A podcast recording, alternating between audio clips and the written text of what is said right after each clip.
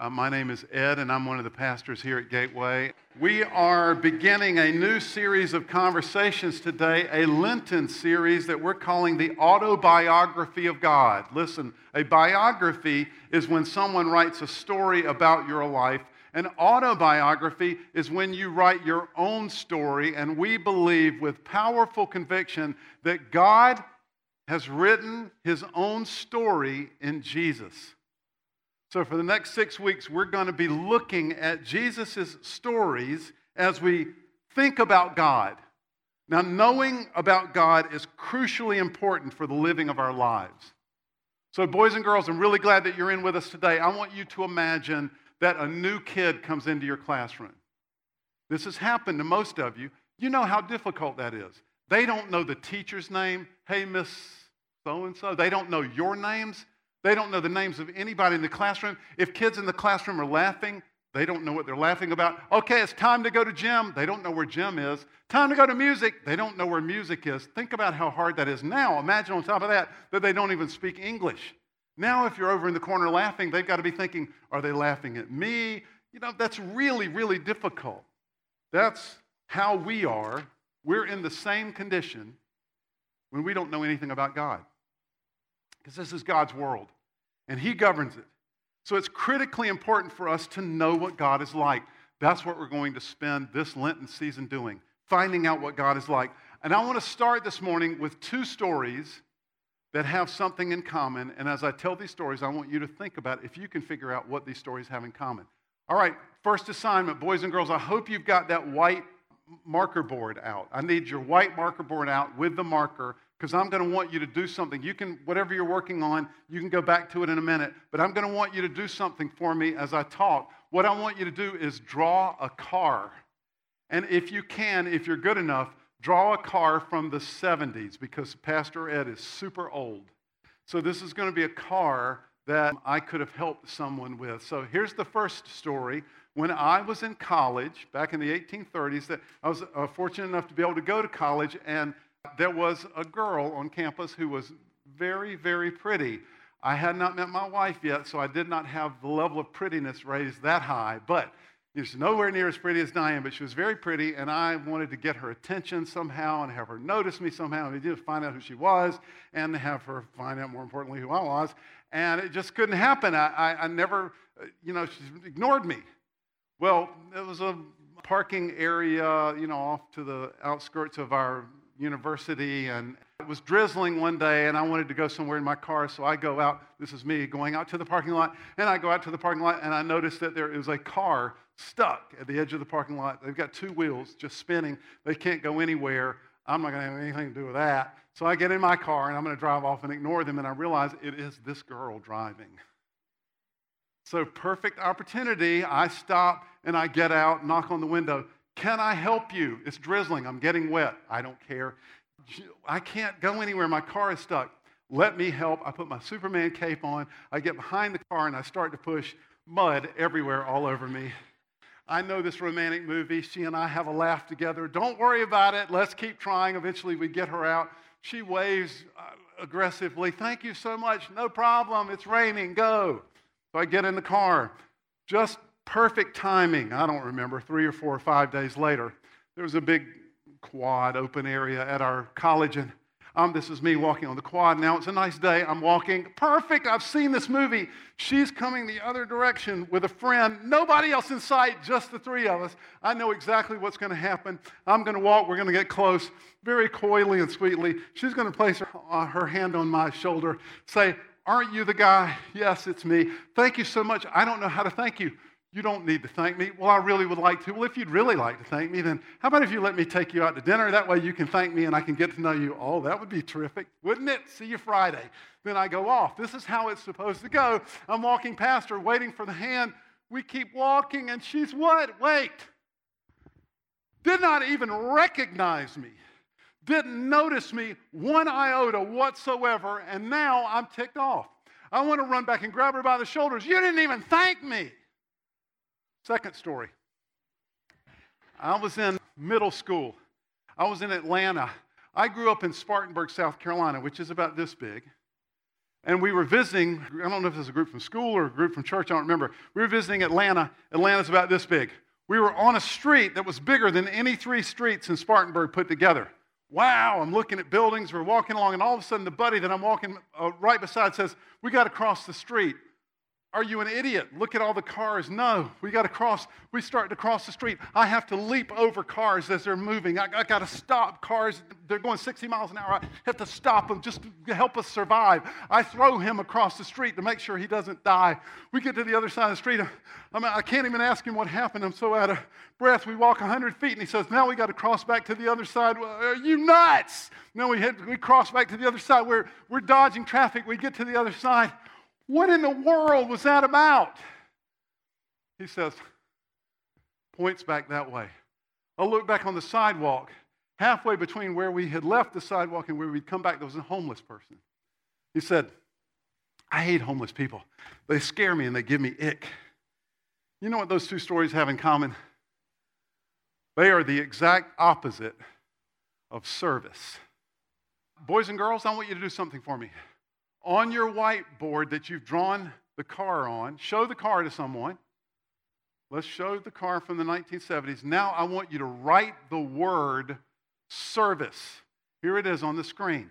It'll help you know how to spell it. Service. Service is joyfully meeting someone else's need in a way that makes no demand of them, in a way that asks nothing in return without seeking praise or even acknowledgement. This is so important that while you're writing service, boys and girls, we're going to say this together. All of us. Joyfully meeting someone else's need in a way that makes no demand of them. Pause. That makes no demand of them. Let's keep going. One, two, three. In a way that asks nothing in return. Wait, what? We got to get this. Third, one, two, three without seeking praise or even acknowledgement. Service. I want to give you a universe bending truth this morning. Some of you know this already. For some of us, it will be a bit of a surprise. If you miss everything else today, don't miss this. God is a servant. God wants to serve us. We see this incredible truth on display throughout the Bible, don't we? Proverbs 111:5 among many other places talks about how God wants to provide for us. Proverbs 2:8 among many other places talks about how God protects us.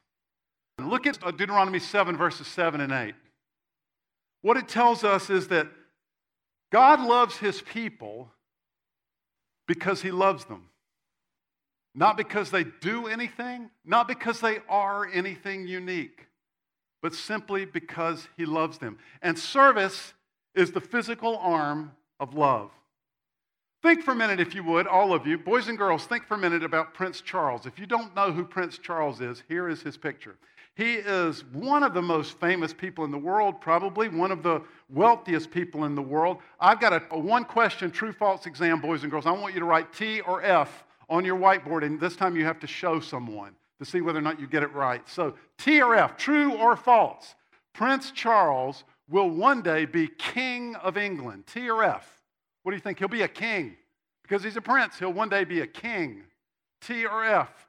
Now, show your answer to someone next to you. And I hope if you wrote down a T, you got 100%. You got it right. Prince Charles will one day be King of England. Prince Charles has been served, we might even say pampered, his whole life. Now let's imagine together that Prince Charles calls you up, not one of his assistants, Prince Charles calls you up and wants to come pay you a visit.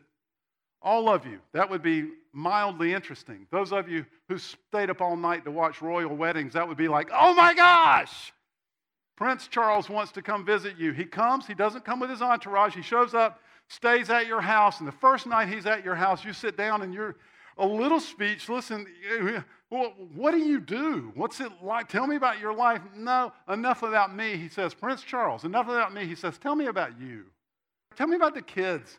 How is it growing up in Northern Virginia? You go to bed that night. If you're married, you say to your spouse, we, Prince Charles talked about us all night. The next morning, very early, there's an odd sound. You wake up, you open the shade on your window, and you realize Prince Charles is cutting your grass.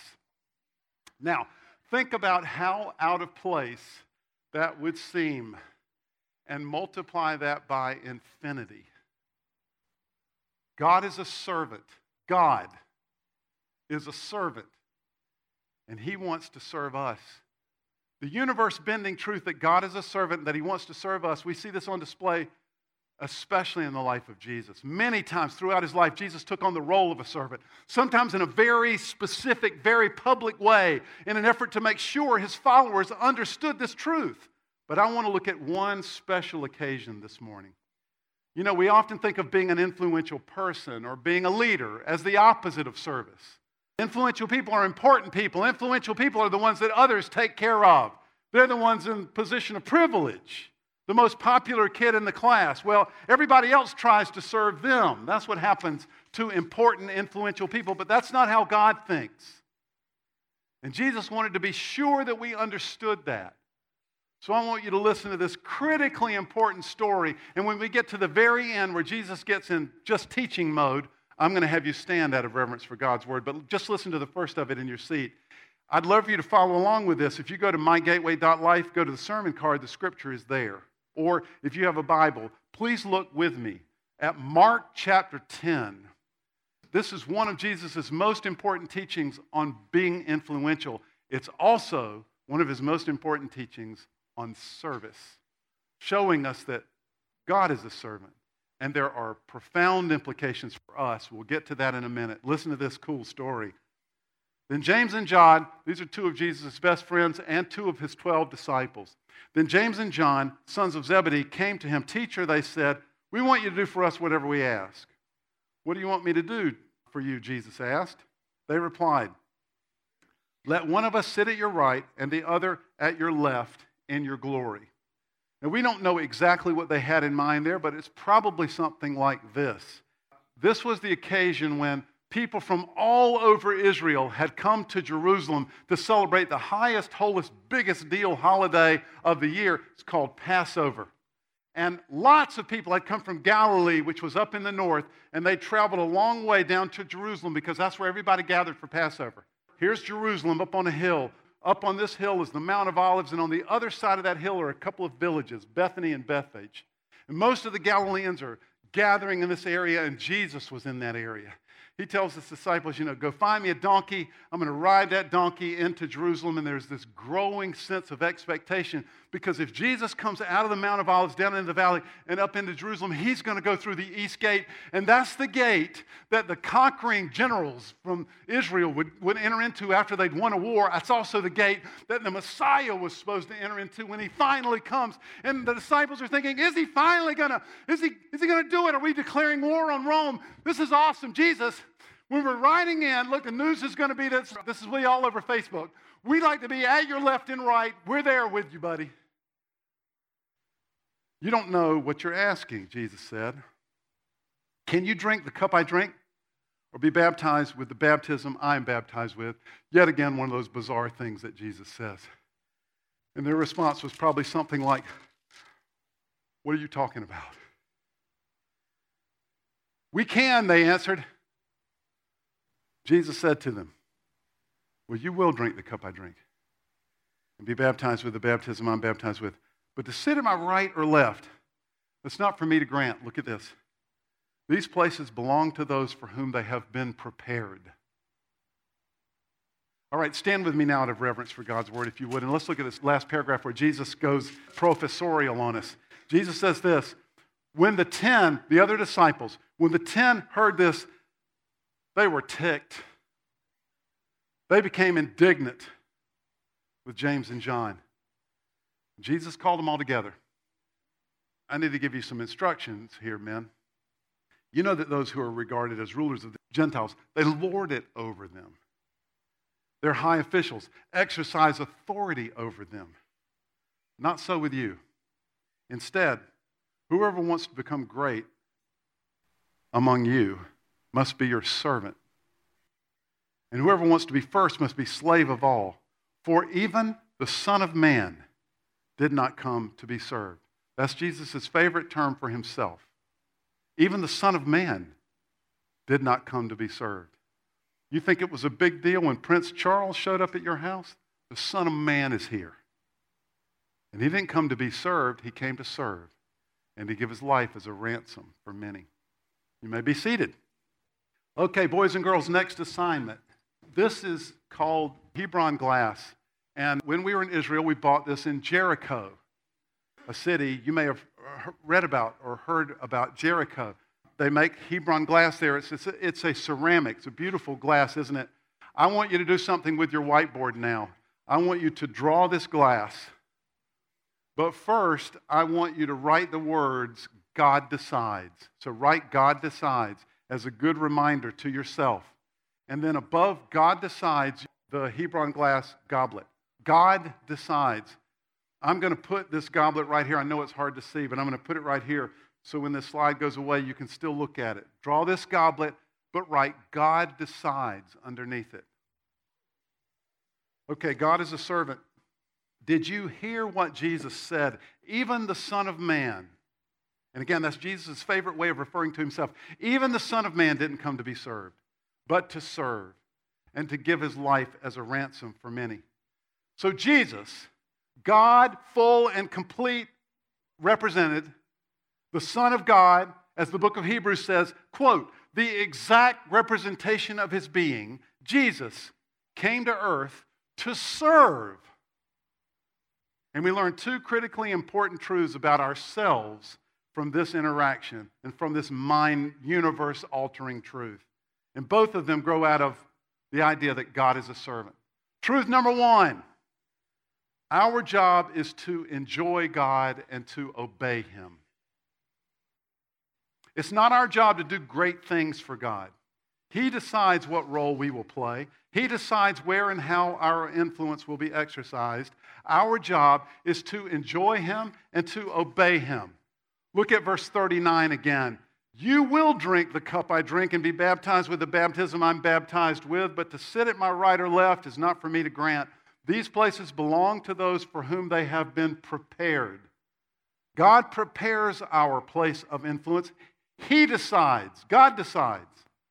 When Jesus was asked once, What's the greatest commandment? Jesus did not say, which many of us would have expected, You got to do good. And you got to do great things for God. You got to get out there and figure out some great things to do for God. Jesus said, Love God with everything you've got. My wife Diane likes to say that we get into trouble when we focus on all that we think God wants from us. We should be thinking about what God wants for us. God wants to serve us. He wants good things in our life and for our life and because of our life. Sometimes when we hear something really good has happened because of someone else's life, we wonder, why, why, why not me? Why is that not happening because of me? Why, why not? Why? We hear someone is a great prayer or someone prayed and this happened. Why, why didn't that happen with me? Why, why, why don't I pray like that? We hear that someone was so influential that three other people turned their life over to Christ because of their conversation and their influence. Why am I not? Why, why don't I do that? I, why am I not doing great things? God decides who sits where. God decides how our influence will be exercised. That doesn't mean there isn't work for us to do. But, but that, our work for God, can't be the focus of our attention. This was a very hard truth for me to accept when I was a young man. Almost as soon as I got serious about my relationship with Christ, I began to want to do great things for Him. I wanted my life to be important. I wanted God to use me powerfully. And that often made it hard for me to hear God say, I really love you, Ed. I am so pleased with you. I just want to hang out with you and spend time with you. God is a servant. He wants to serve me and you. My job is to enjoy Him and to obey Him, and the rest is up to Him. Second profound truth for us to walk away with is truth number two one of the times we are most like God is when we serve others. All right, this one's so important. I'm sorry for this, boys and girls, but do me a big favor. I want you to write this whole phrase down on your whiteboard. So you may have to erase your cup, show it to somebody really quick. But I want you to write down on your whiteboard one of the times we are most like God is when we serve others. And I'm going to do one of those things that makes me glad I'm not in the audience. I'm going to ask you to turn, adults, while the kids are writing this phrase down, I want you to turn to someone next to you, and I want you, this is hard to say without being condescending, so try it. I want you to turn to someone, and, and then the sweetest, best way you can, I want you to say, one of the times you are most like God is when you serve others. Just remind them of that truth. If you're with your spouse and you need to be a little bit preachy, you know, go for it. So, one of the times when you are most like God is when you serve others. Turn to someone next to you and tell them that right now. I don't blame you, you're not doing it, but do it. So, get this whole phrase, boys and girls, and then show it to whoever you're sitting next to. That's why, that's why often when we serve, it feels really, really good. Most of us have experienced that. You've heard of a runner's high. Well, there's definitely a server's high, right? To joyfully meet someone else's need in a way that makes no demand on them, in a way that asks for nothing in return, that doesn't even seek acknowledgement or praise, it feels good. Sometimes. But sometimes it just feels like service. Sometimes it's hard, and no one even notices it. Sometimes it's drinking Jesus' cup.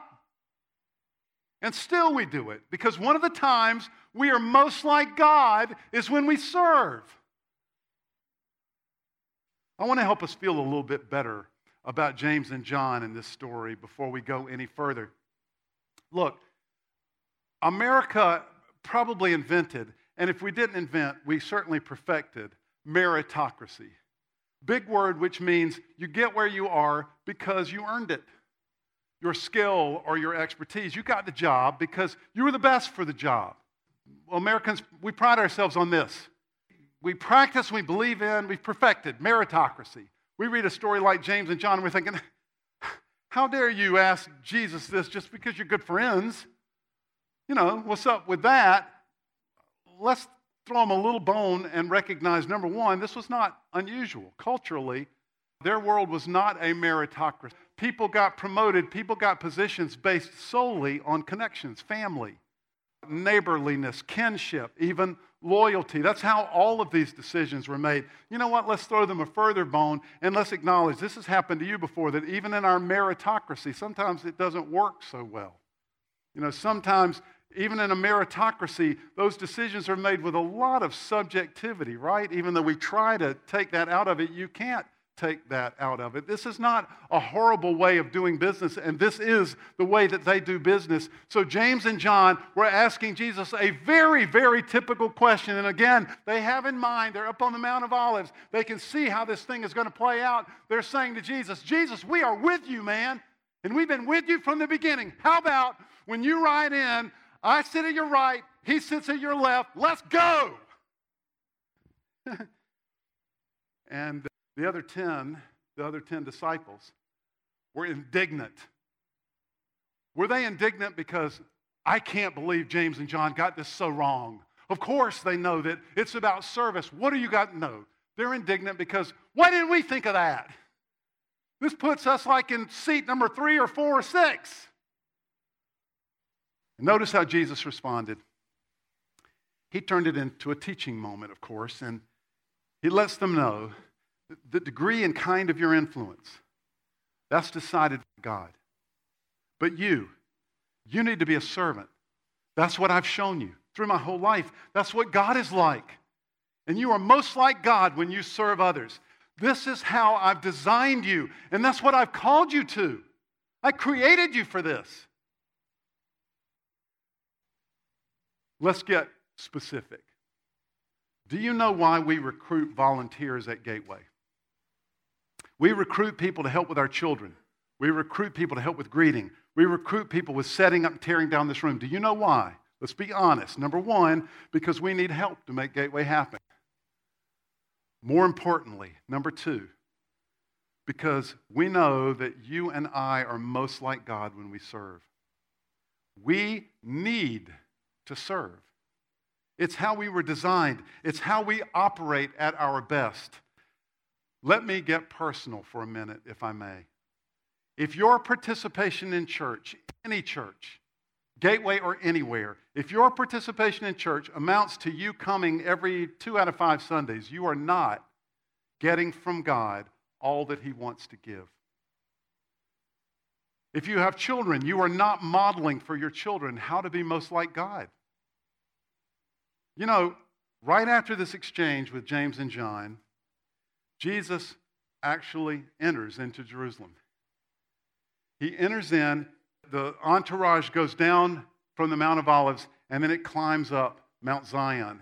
And it gets to the east gate, and the east gate is right below, big gate right below where the temple was.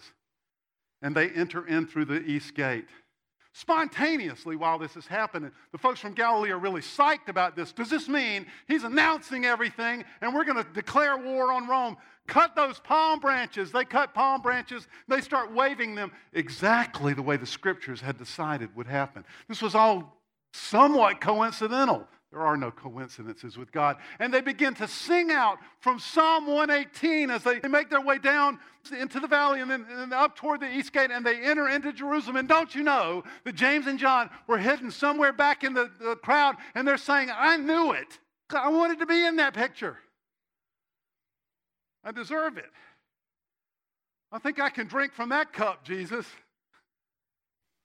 And within a week, they would recognize the real cup of Jesus. This morning, I hope that this conversation has reminded us, or maybe for some of us, it's been a profound new moment of the truth that God is a servant. I also hope it has encouraged us to ask, what is our service meter at? some words about that. I don't want any of us hearing this conversation this morning for someone else. I don't want you thinking, I sure hope Phil's hearing about this because he never serves anybody. He doesn't volunteer for anything. Stinking Phil. The question is are you and am I joyfully offering your time, talent, and treasure to others? Or do you avoid service when you can help it? You just want to show up. How demanding are you? How do you react when no one thanks you? How do other people feel about your service? How do you react when you don't get the server's high? When service feels like service? God the Almighty, maker of heaven and earth, is a servant. That's mind blowing, but true. And for us, that means we will be servants if we want to be like him. Is there some act of service you are being prompted toward? A neighbor? A coworker? Here at Gateway. You know that those who are regarded as rulers of the Gentiles, they lord it over them. Their high officials, they, they exercise authority over them. This is a position of privilege, it's a position of power. They're pampered. Not so with you. Whoever wants to become great among you must be your servant. And whoever wants to be first must be slave of all. For even the Son of Man did not come to be served, but to serve and to give his life as a ransom for many. Let's pray.